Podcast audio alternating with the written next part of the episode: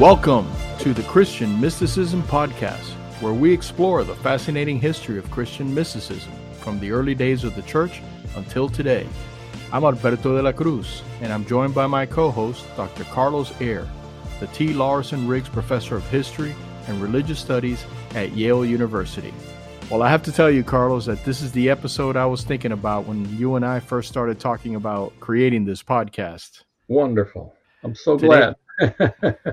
Today we're going to talk about Teresa of Avila, and it's a fascinating book that you wrote about her, which, for our listeners to know, a link to purchase the book will be in the show notes. So if you're interested in getting a copy of the book, you'll find a link to it there. But this is the one I've been looking forward to, and Teresa of Avila is such a fascinating and such an amazing story, not just her mysticism, but her life. We've decided to spread this out over two episodes. So in this episode, we're going to talk about the life of Teresa, and how she came about to becoming a nun and how she came to become a mystic. So take it away, Carlos. Yeah, well, you know, in the English-speaking world, she's known as Teresa of Avila. In the Spanish-speaking world, she is usually known by her religious name, Teresa de Jesús. Both of those are used kind of interchangeably, Teresa de Avila, Teresa de Jesús. Her real name, before she became a nun, was Teresa Sánchez de Cepeda y Ahomada, born in 1515, and she would die in 1582. She was not only a mystic, she was a poet, a reformer, who established a new branch of the female Carmelites, became known as the Descalced or Barefoot Carmelites. She was a writer, and in 1970, she was proclaimed a Doctor of the Church by Pope Paul VI. And in Madrid, actually, there's a building near the Prado Museum. It's the Real Academia de la Lengua Española. It's where Spanish scholars decide what's proper Spanish. About the second or third floor, from the street, you can see the names of the great writers of Spanish culture. And Teresa's name is right up there, right in the front, right above the front entrance. She did much to, although her, you know, if you pick up the original Spanish that she wrote and you're, you know, modern speaker of Spanish, you'll find so many quirky things. You know, she's writing in the 16th century, but she helped to establish many things about the Castilian Spanish language. So she has many accomplishments, not just a mystic. Like most of the mystics we've been talking about, she was very active, and actually once she started to have mystical ecstasies, she became really, really active. And that's one of the things that we can cover today, all her activity. Would it be fair to say that besides being a nun and a doctor of the church, she was a scholar as well? Oh, yes. Oh, she was very learned, although we can get into this either today or next time. As she was writing, she would always say, oh, I don't have a university degree. I am not a letrada. I don't have any education in theology. So please, you know, she's always saying to her confessors and to the Inquisition, please correct me if I'm wrong. I don't know what I'm saying. But by the way, yesterday, you know, I experienced union with the Trinity. I just can't explain it to you. She's very funny. So she did a lot for the Spanish language and also for theology. As a matter of fact, when she was named a Doctor of the Church, the title given to her was Doctor of Mystical Theology. And her life story is inseparable from her mysticism, mostly because of the book that she wrote that ended up in English being called her autobiography. And it is an autobiography that takes you up until the 1560s, late 1560s. But the fact is that this document, this text, which is very long, is a judicial document. It was a confession she had to write to the Inquisition, which was very interested in having her explain the experiences that she was having. So it's in Spanish, it's usually known as El Libro de la Vida, the book of her life. in English, it's usually known as her autobiography. So tell us a little bit about her family and their family history, because I know we teased our listeners on the last episode. Yeah, well, she came from an Hidalgo family. That's the lower nobility of Spain. Hidalgos don't pay royal taxes. That's the advantage of being an Hidalgo, which is a contraction of hijo de algo, or son of something, son of an important person. They were originally the knights who fought with the king and with the nobility to reconquer the entire Iberian Peninsula. That's the origin of the Hidalgo class. And Hidalgos not only didn't have to pay royal taxes, but they were entitled certain privileges. Most people don't know this, but you know, they had laws in the 16th century in Spain and everywhere in Europe known as sumptuary laws. You were not allowed to dress above your class. You also couldn't do certain things. So, for instance, Hidalgos could wear certain items of clothing, and if you were not an Hidalgo, you could not. And for instance, when someone died in the family, Hidalgos were allowed to put more black bunting on their houses and show, in Spanish, luto, ponerse de luto. But they, in fact, were not allowed to show as much grief and hang as much black bunting as the nobles above them. And not only that, the men Hidalgos were caballeros, and that's usually translated in English as gentlemen. But no, in Spanish, caballero means a man who rides a horse. And this is because Hidalgos could ride horses. Everyone below them was not allowed to ride horses, which is why in the novel Don Quixote, which is the title you get if you're an Hidalgo, Don Quixote rides a horse, but his squire, Sancho Panza, rides a donkey. So she was from the lower nobility. Her father was in the textile business. And here's where the story gets very interesting, because her family was new to Avila, relatively new. And here's a story that was not discovered until the 1940s. So until the 1940s, nobody knew this. Nobody knew that her paternal grandfather was a convert from Judaism. He was a Jew who was forced to convert and became a Catholic Christian. He was baptized. But in the 1480s, he was hauled in by the Inquisition. And I think everyone knows more or less what the Inquisition is. You know, it's a tribunal that was actually established in Spain to deal with this enormous problem that had surfaced in Spain. In the late 14th century, there were attacks on Jews who lived in Spain, actually Castile, which there was no Spain back then. There were different kingdoms within the Iberian Peninsula. But in Castile, many Jews were forced to convert. And they and their children and grandchildren, having become Christians somewhat unwillingly, kept practicing certain Jewish rituals at home. And the Inquisition was established to process these people, because if you're baptized, you're not supposed to carry out rituals for any other religion.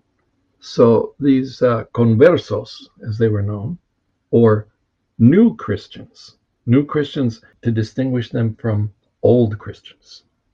These conversos were tried by the Inquisition for the heresy of Judaizing, that is, returning to their Jewish faith. And those who repented received some punishment. Well, I'll get to that in a minute or two. But those who were unrepentant, who said, I've been practicing Jewish rituals at home, but were not repentant, were executed, usually burned alive. And the Inquisition was so thorough that they would even try conversos who had already died or who had escaped from the Iberian Peninsula, and they would sentence them to death, and they would take an effigy, that is like a dummy, right? A life-size dummy, and burn it. They'd be burned in absence. That's how thorough the Inquisition was, and this desire to sort of wipe out all of the secret Judaism. So this began to happen in the 15th century. But then in 1492, there were still Jews who had not converted in Spain. In 1492, Castile and Aragon, the two kingdoms that are now Spain, were united. King Ferdinand of Aragon, Isabella of Castile. 1492, they conquer the last remaining Muslim kingdom in Iberia, Granada.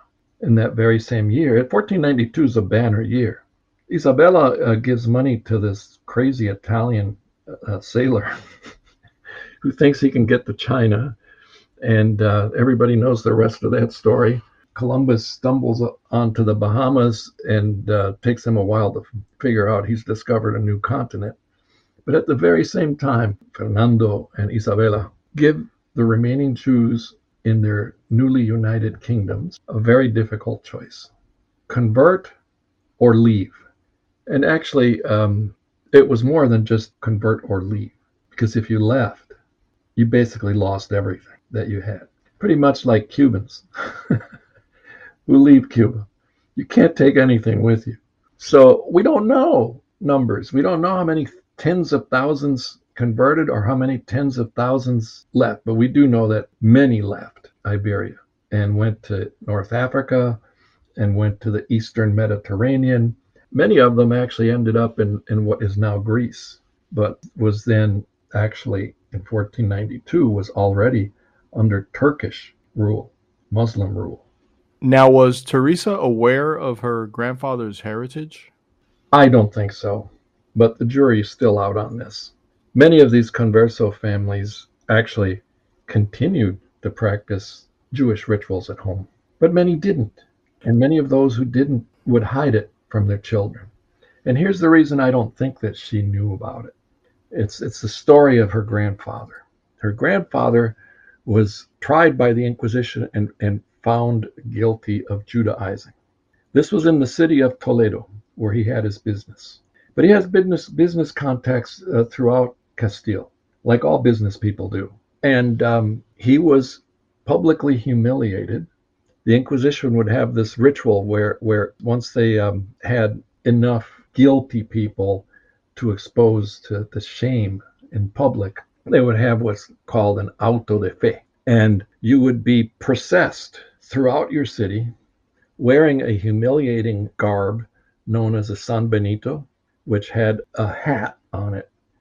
You had to wear this hat that was kind of like a dunce's cone with demons on it. And you also had to wear around your neck a placard that explained what your crime was. And you had to process through all of Toledo. Her grandfather was processed through all the streets in Toledo. And that's not the end of the humiliation. The placard that he and everybody else was wearing, those placards would be hung in your parish church forever so that everybody would know that you had been condemned as a Judaizer. What happened is that her grandfather, soon after his public humiliation, and remember, for a business person to be able to carry out business and live a normal life when everybody knows that he's not only a Jew, but a Judaizer, which is the same thing as being a heretic, life will be very difficult. And, you know, there was a lot of anti-Semitism, and this is what caused this difficult moment in 1492 for the remaining Jews in Spain was anti-Semitism, you know, either convert or leave. But it's not the same as modern anti-Semitism, which, you know, is directed at Jews simply for being Jews. In this case, it was their religion that was being persecuted. To cut to the chase, what happens is her grandfather, who had business in Avila, moves to Avila, which is not all that far from Toledo. Spain is about the size of Texas. So going from Toledo to Avila is even shorter distance than going from Houston to Dallas.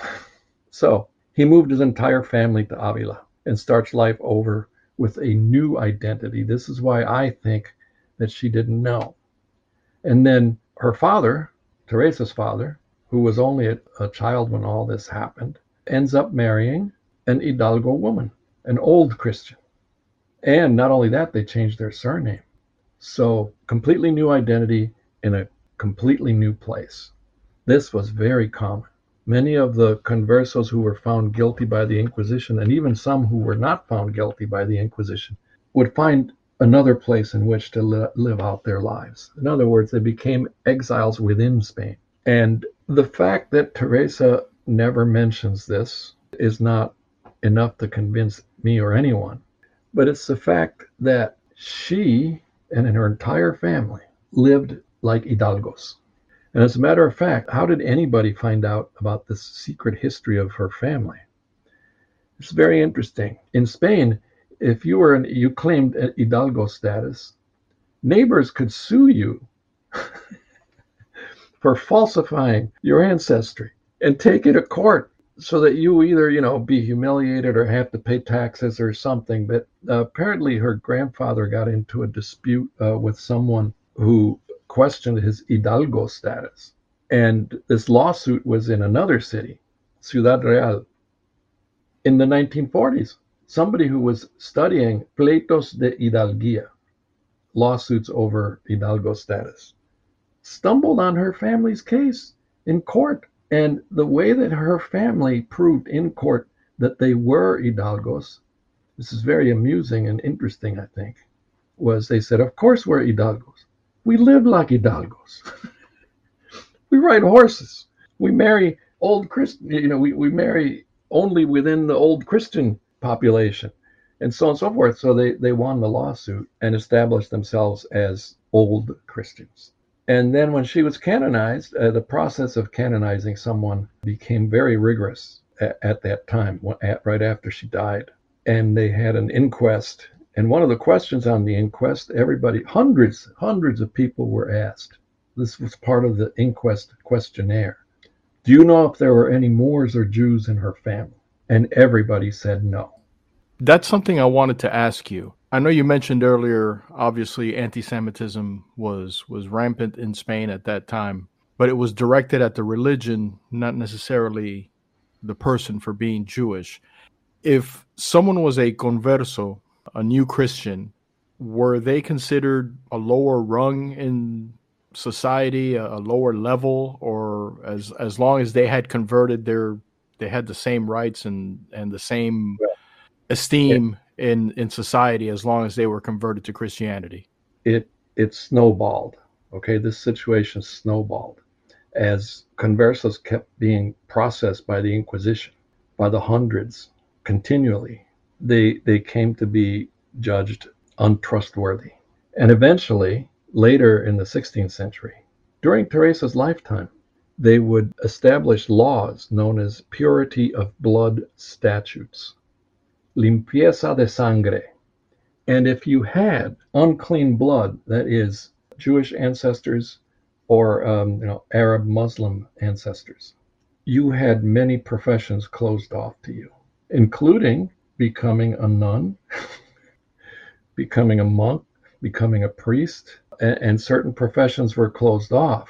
You couldn't be a professional in most cases.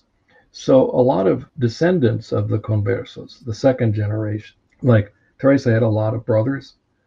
All of her brothers went to the New World, to South America. Not all of them stayed there, but most of them did stay in the New World. A lot of conversos went to the new colonies. That's better than moving to Avila. Move to Peru, and nobody knows anything about you. So her brothers were aware that their grandfather was a converso? Those who, like me, think that she didn't know. We also think that perhaps they didn't know, but it has been used in arguments for saying that she must have known because look, all her brothers ended up. But the thing is, there were so many Spaniards going to the New World, especially men at that time, that it's not absolute proof that she knew. But I think it's possible that she did know, and she certainly would not have wanted to expose it, because she couldn't have been a nun. And that's what makes it all scandalous. Yes. That she was actually a descendant of a converso. She did not have the pure blood that the Inquisition demanded.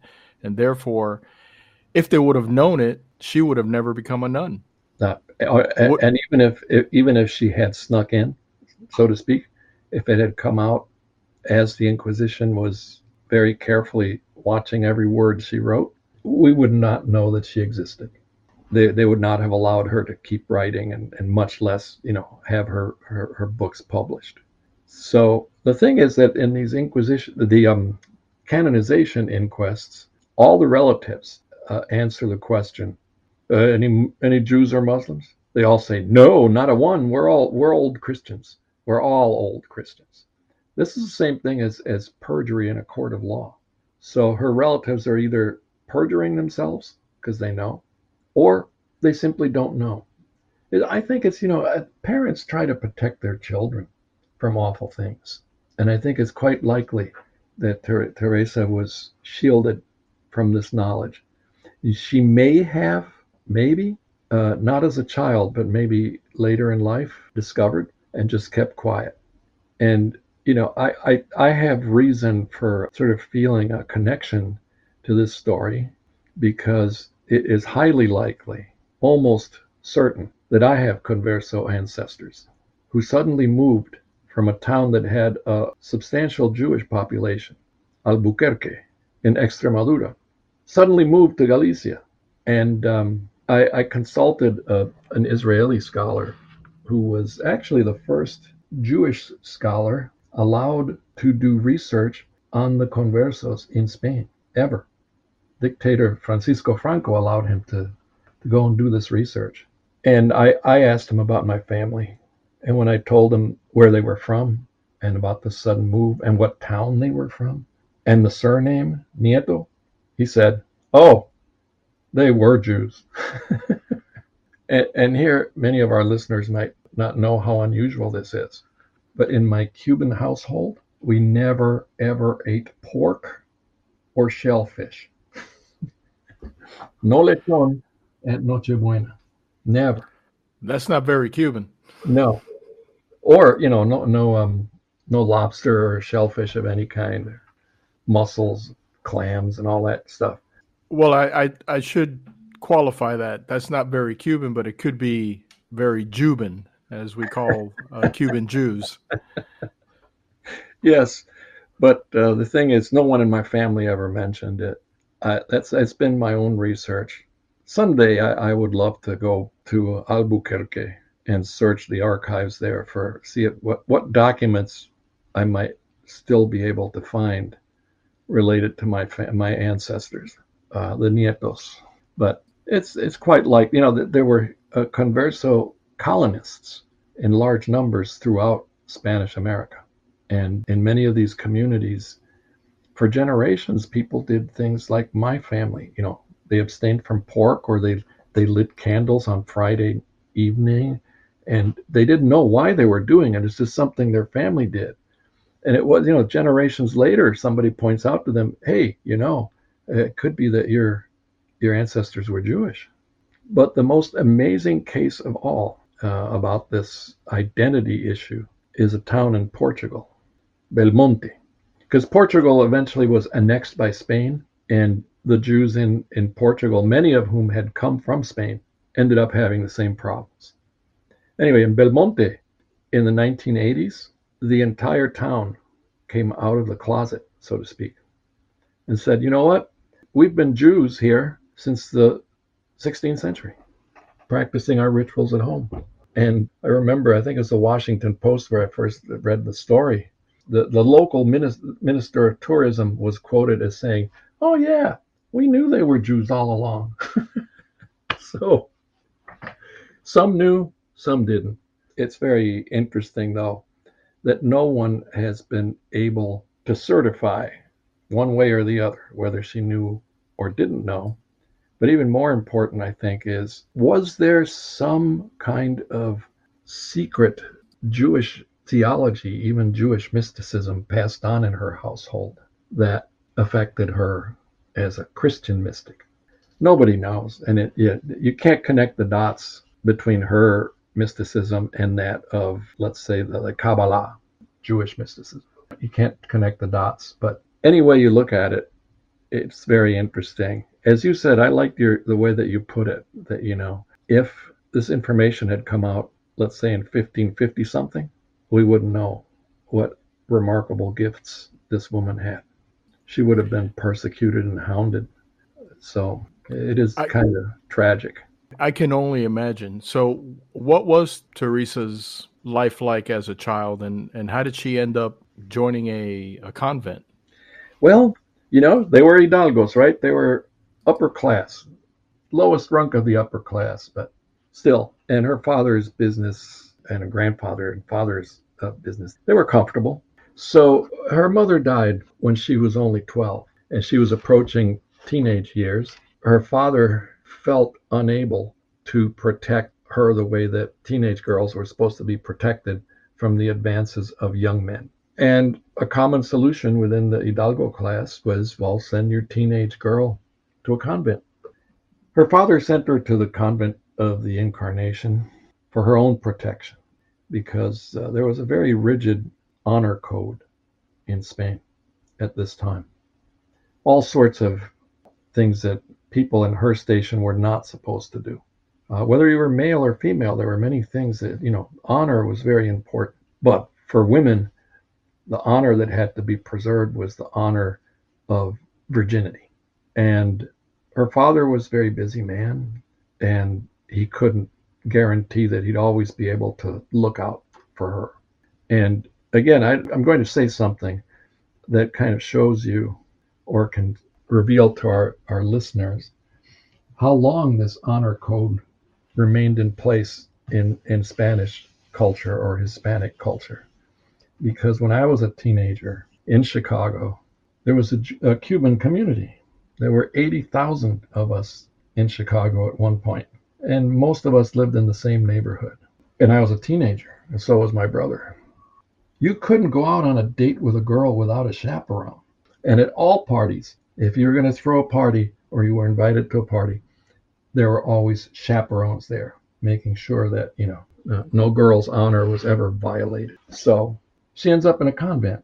And what she says about this in her so-called autobiography is that, yeah, she did what she was supposed to in the convent. You know, she prayed with the nuns, and she went through the routines that she was supposed to go through. But this convent was full of hidalgo girls and even higher nobility. And there was a lot of traffic going in and out of the convent. And some of the wealthier girls actually had suites and servants in the convent. So it was very lax, and not at all what one would expect would turn anyone into a mystic. Let me ask you, how old was Teresa when she went into the convent? Well, shortly after her mother died, so maybe 12 or 13. And that was not unusual, which was one of the reasons that monastic institutions, male and female, were filled with monks and nuns who really had no vocation. But what happened to her was that she became very ill in her late teens. So ill, in fact, that she had to leave the convent and go home. And her father was desperate, consulting as many doctors as possible.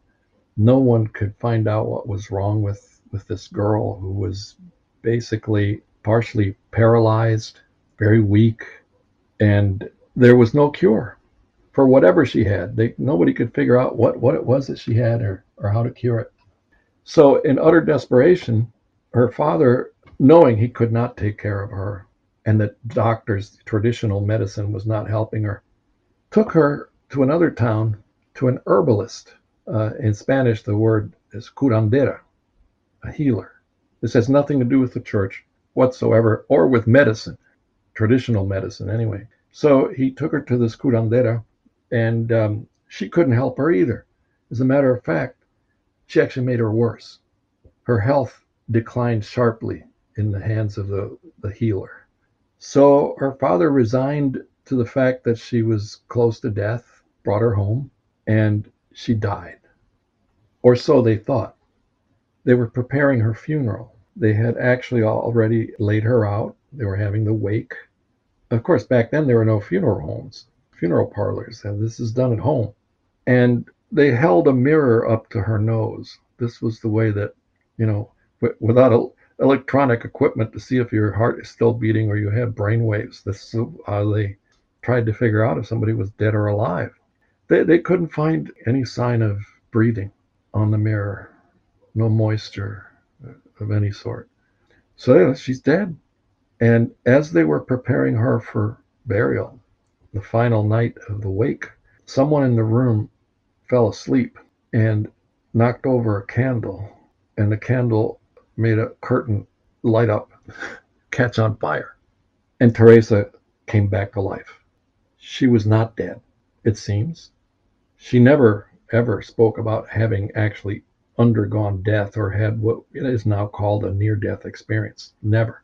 So she was probably in a coma and came to with all the ruckus in the room. And then her recovery was very, very, very slow. But she did recover. Well, she tells us in her own life story that she was paralyzed. And very, very gradually she regained the use of her limbs. And for quite some time, she doesn't specify how long, she actually crawled on all fours on the floor because she couldn't walk. But when she finally regained her strength sufficiently, she went back to the convent. And there she became a good nun. She did everything she was supposed to. She was very obedient. You know, that's one of the vows you make, to be obedient. And she did all the praying she was supposed to. But in her own words, right, as she explains it, she was a kind of a lukewarm nun. She was definitely not having mystical experiences of any kind. But sometime during her initial period of illness, an uncle of hers had given her some books to read that made a huge difference in her life. And these were devotional, mystical texts that familiarized her with some of the things that we've been covering here, such as the idea that at the very core of the human self, there's a divine spark. But more importantly, she learned about certain ways to pray. And the most important, I'm looking it up right now, so make sure I get the right information. From one book in particular, written by Francisco de Osuna, known as the title of the text that had a tremendous influence on her was The Spiritual Alphabet. And it was a how-to book, you know, how to encounter the divine, how to pray, and how to pray in such a way that you end up encountering the divine. And what she learned from the Spiritual Alphabet was a milder version of what one can find in Meister Eckhart and his disciples. But now, this was in Spanish. She couldn't read Latin, so this is all in Spanish. And the two terms that she learned, and they're more than terms, they're more than words, they're a way of praying. The first is recogimiento, usually translated in English as recollection or inner stillness, straight out of the cloud of unknowing, right? This is sort of what the cloud of unknowing describes as the cloud of forgetting or the naked intent towards God. Recogimiento, for those who know Spanish, you know, that word actually has pretty, to me anyway, I get a picture in my mind, because to recoger is to gather up things that are scattered, right? So recollection or inner stillness is bringing in all these parts of yourself together to this inner stillness. And the other concept that she learned, which is also a way of praying, is dejamiento, or self-abandonment, or, as Eckhart would say, letting go. And Eckhart's term for this was gelassenheit, to let things be, dejar, just to let go of your attachments.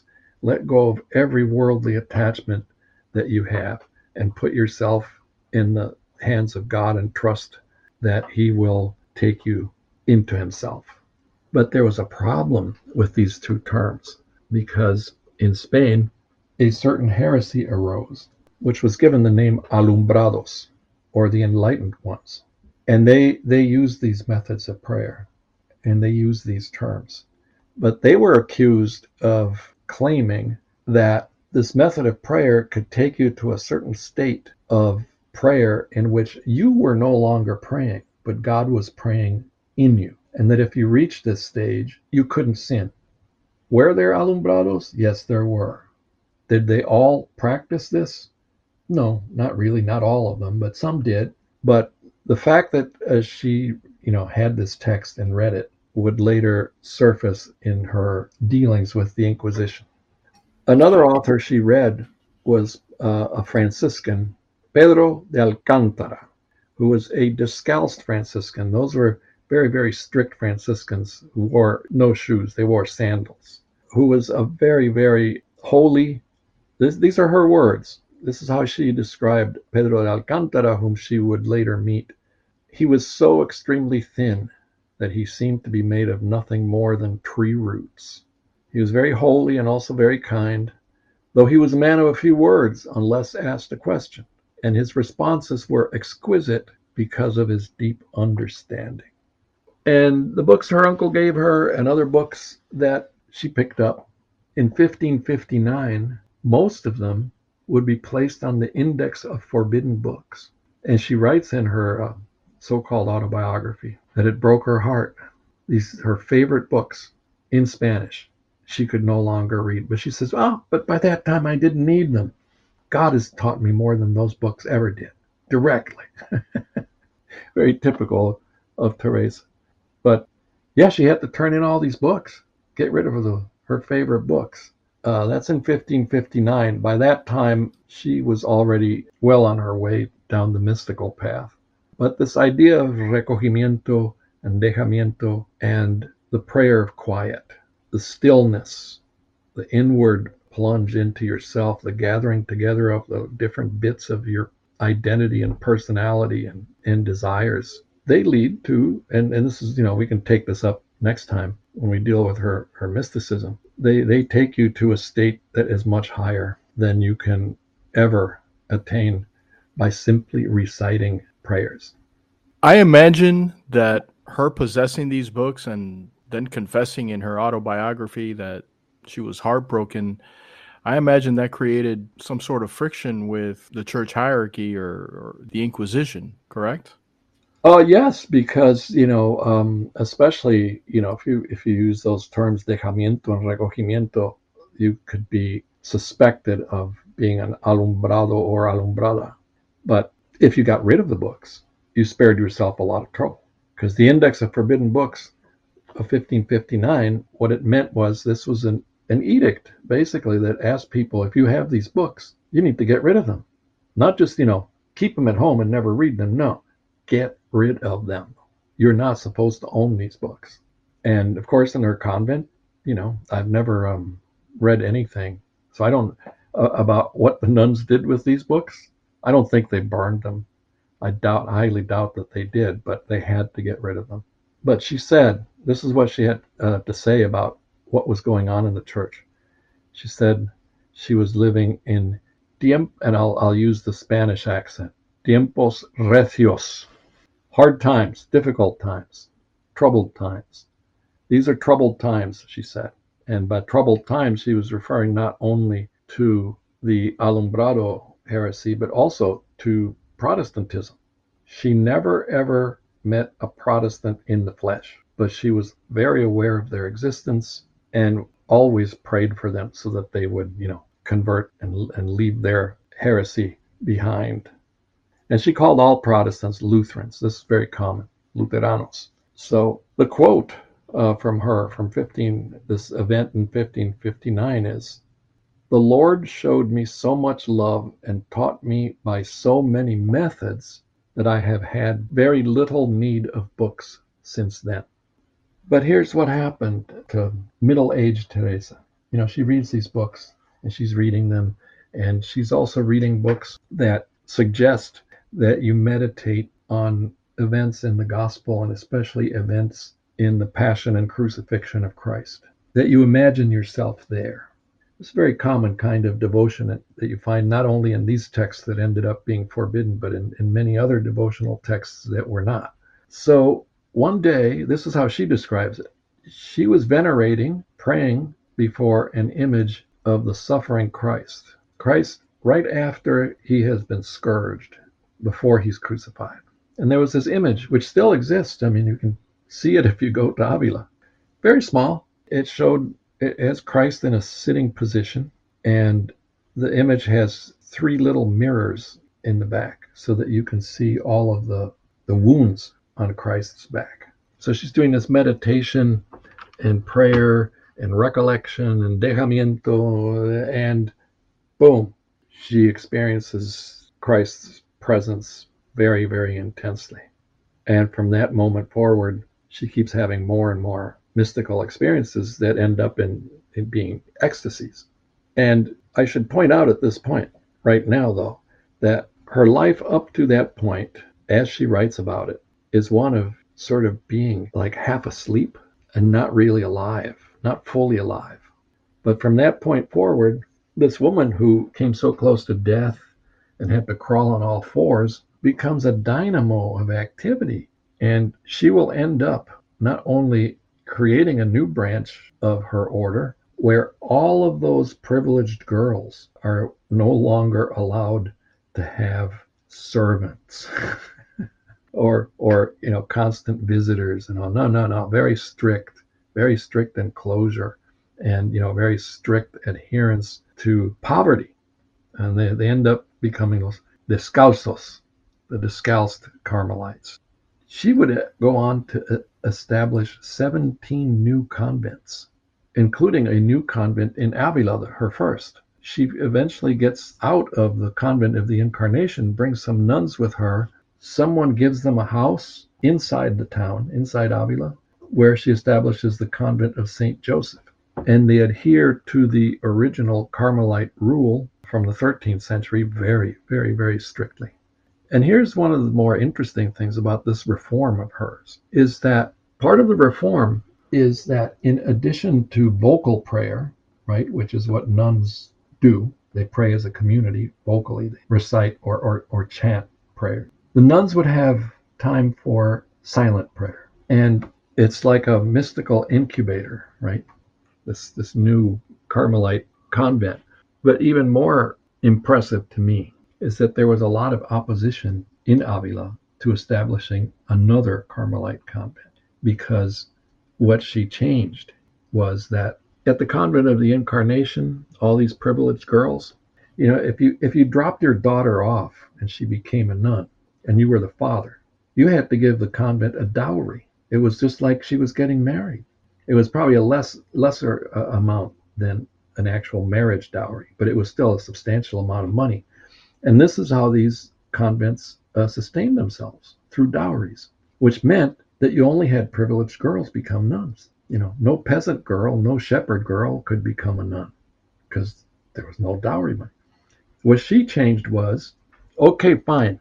If your family has money and you can give the convent a dowry, fine. But if your family doesn't have money, you're welcome. Come on in. We'll take you in. And then they live mostly by begging. That's why the town was so opposed to establishing not just another Carmelite convent, but that kind of convent. So what she does is she opens up the nuns in her convent, not just to silent prayer, dejamiento, recogimiento, but she also opens the door to underprivileged girls and women. And the nun who would become her right-hand woman and constant companion is one of these poor girls. Ana de San Bartolomé was a shepherd girl, illiterate, and Teresa taught her to read and write. And later on, it would be Ana de San Bartolomé who takes Teresa's Carmelite reform and her mysticism into France and the Low Countries. And another amazing woman who wrote not one, but two autobiographies.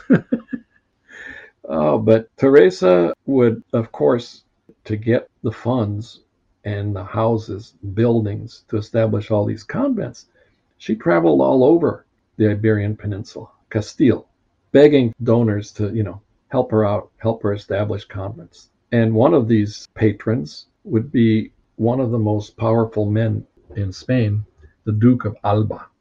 The Duke of Alba would establish a Carmelite convent at Alba de Tormes, not too far from Avila. And that's where she would die in 1582.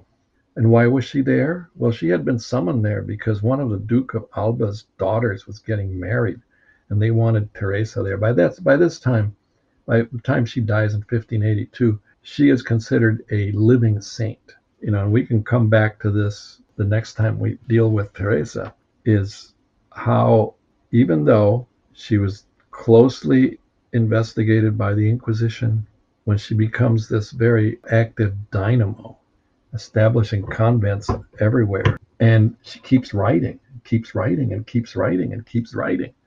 And the king, Philip II, learns of her and becomes very much one of her supporters.